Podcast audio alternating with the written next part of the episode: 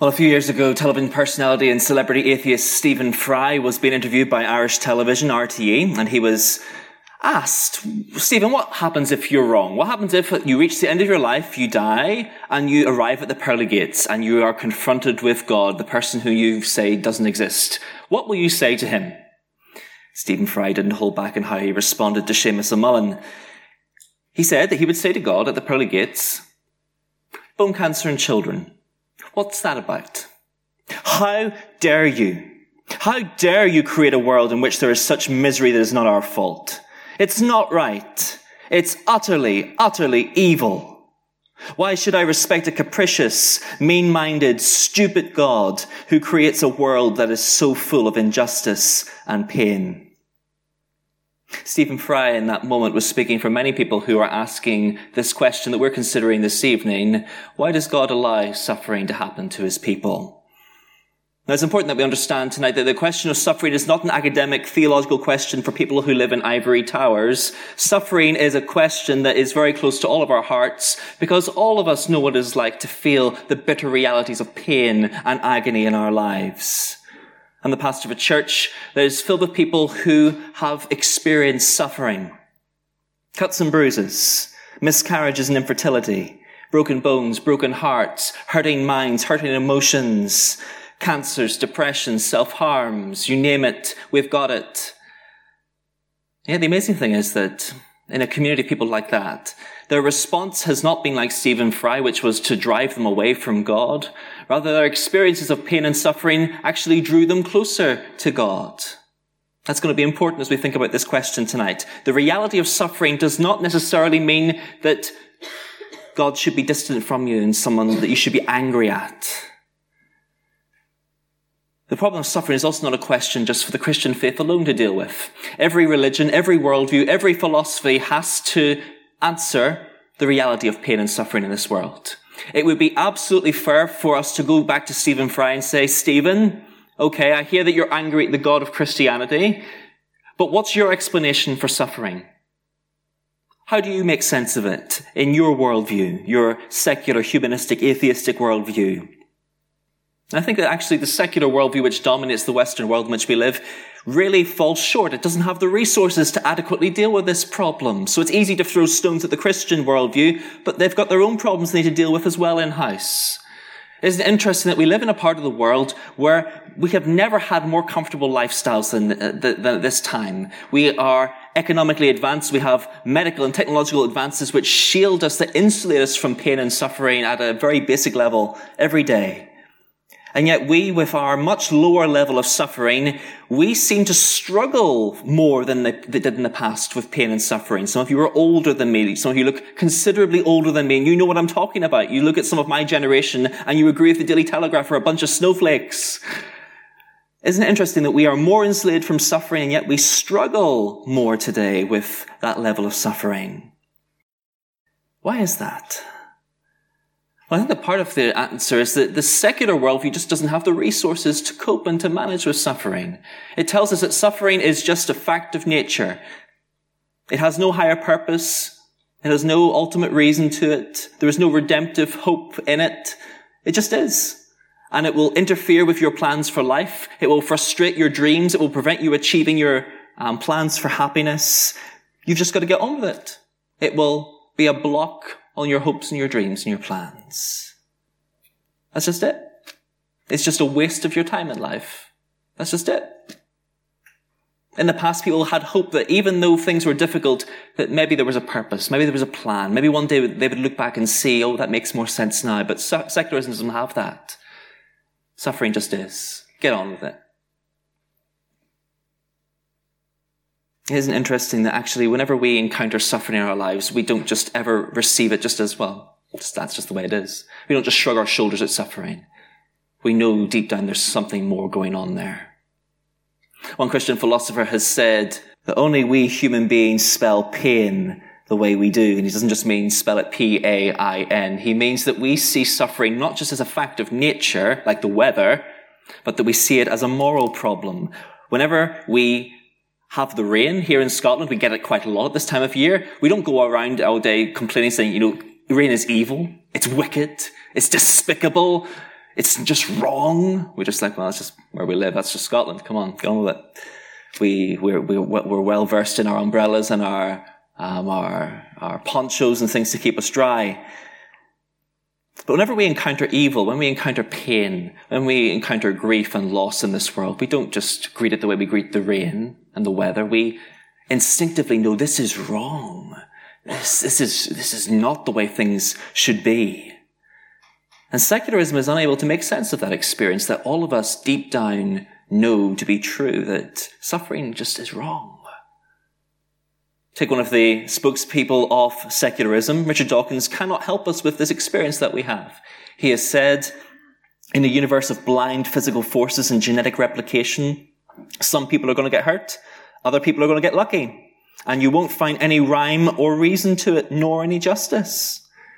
The universe that we observe has precisely the properties that we would expect if there is, at bottom, no design, no purpose, no evil, no good, nothing but pitiless indifference.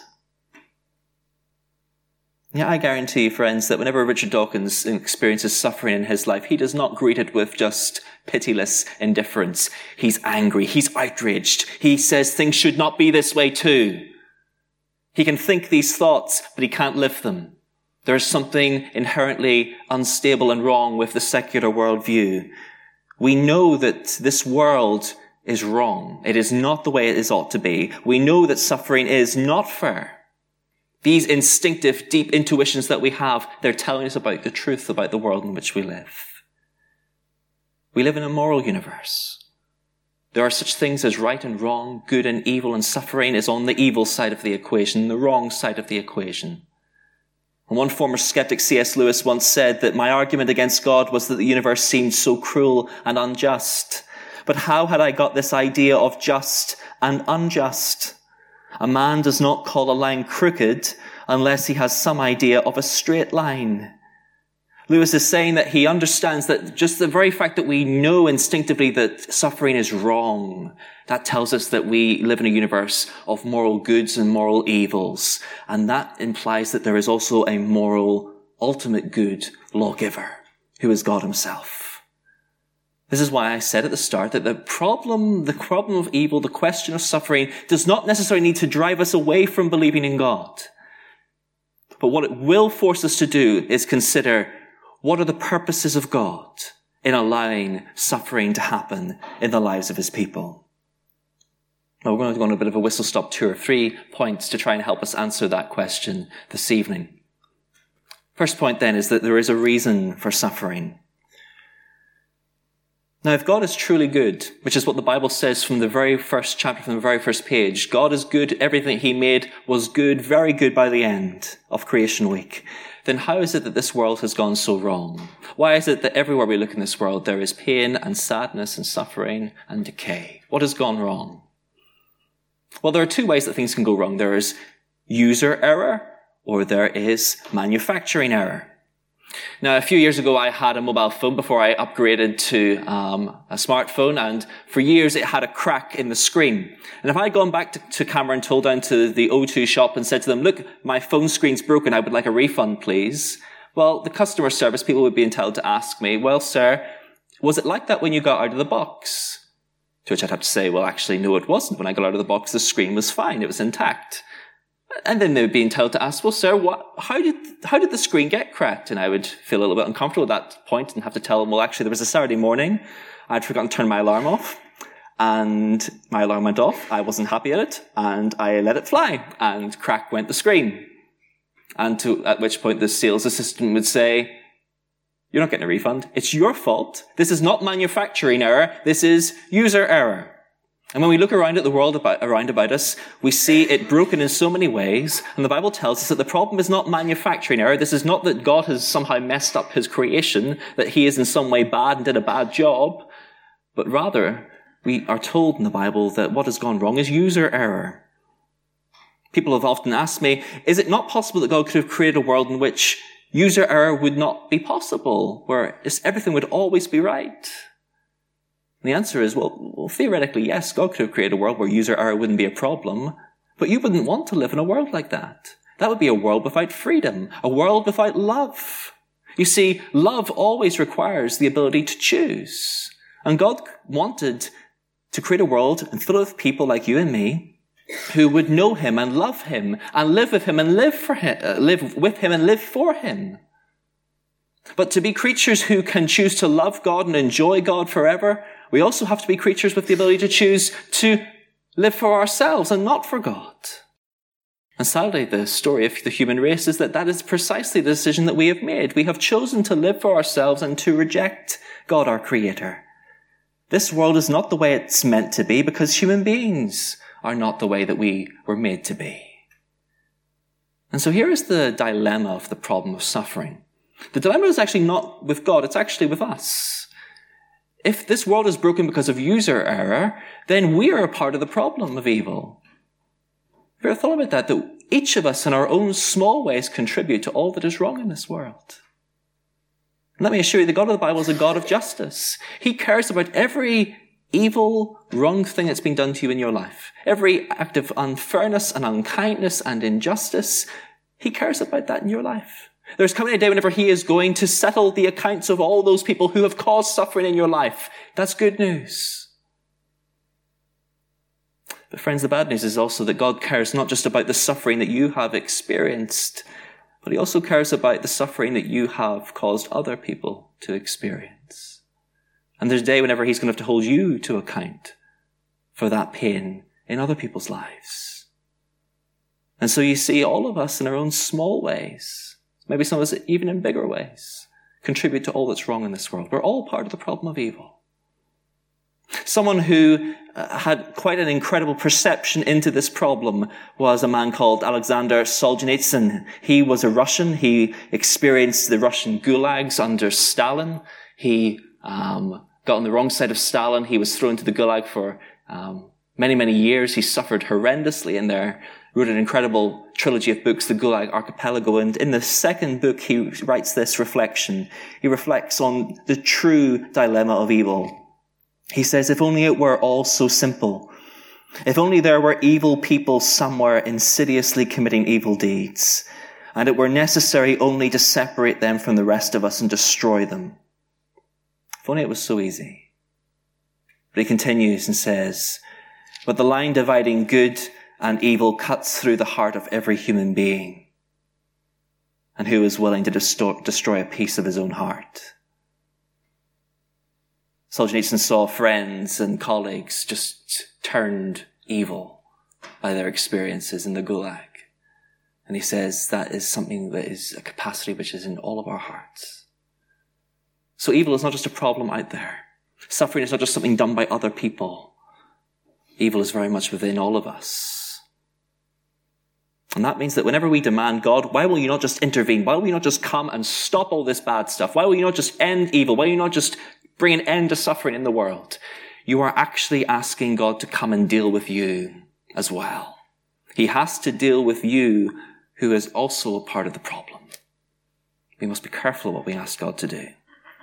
And so the real dilemma of evil is how is God to deal with people like us whose hearts are plagued with evil, just like a wine bottle that's been corked? What's God to do with us?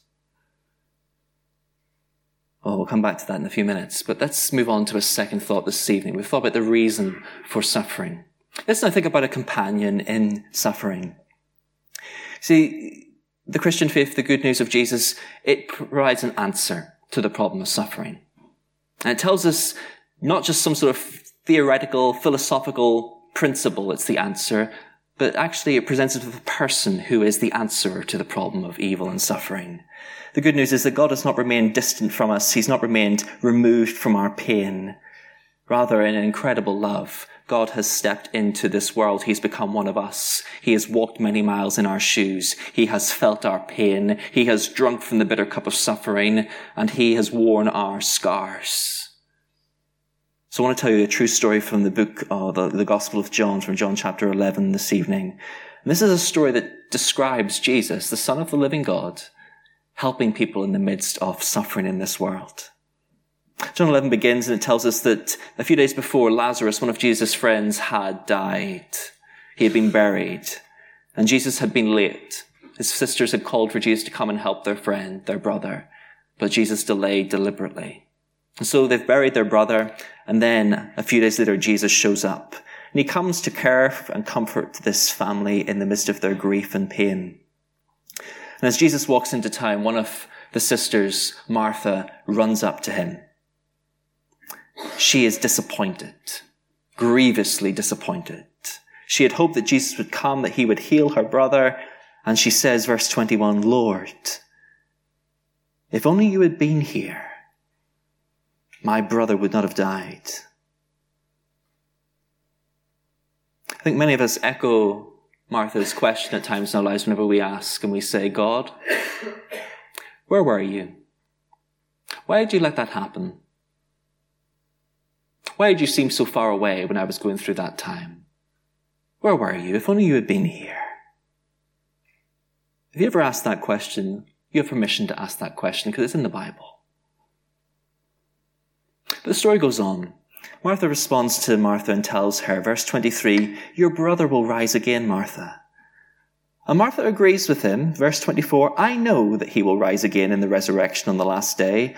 And I wonder if we had an amplified Bible with voices, audio Bibles, if we had that, if we could actually hear the tone of voice in Martha's voice, I wonder, was it a, I know he'll rise again?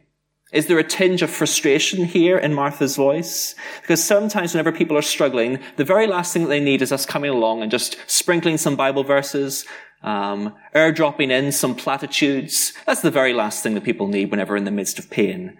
Is that perhaps what Martha feels Jesus is doing initially? He's just giving her a platitude. I know he will rise again in the resurrection on the last day.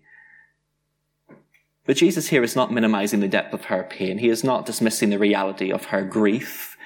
He isn't just fobbing her off with some platitude.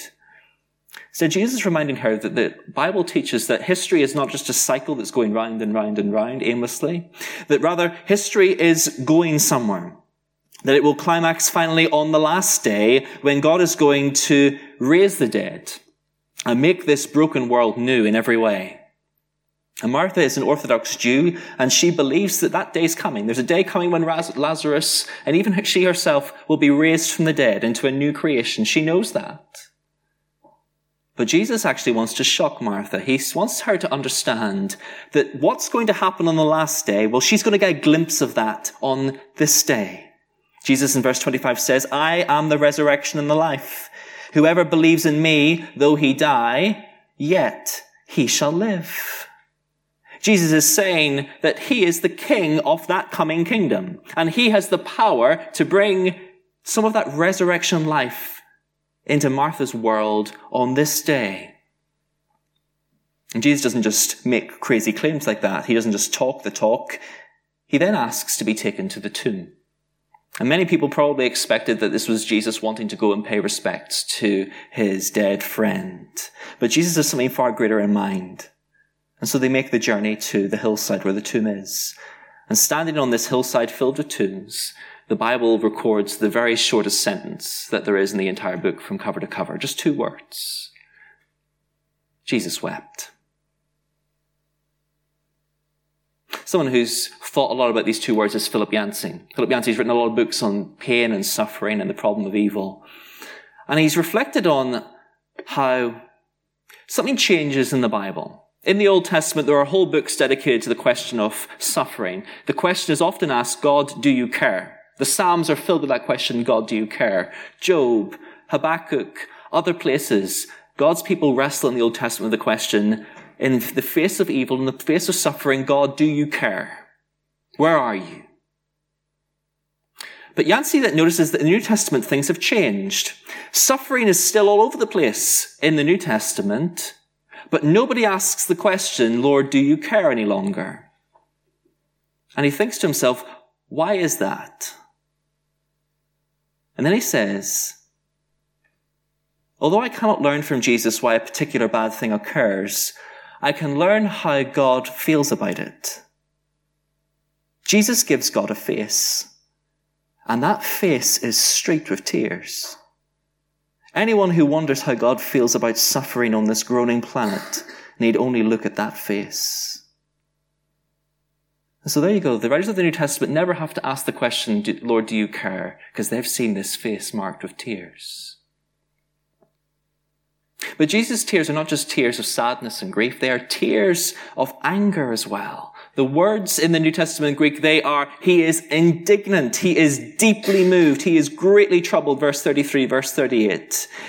Jesus is indignant because death is not just a tragedy, death is an enemy. This is not what God wanted for his world. This is not what God wanted for his people.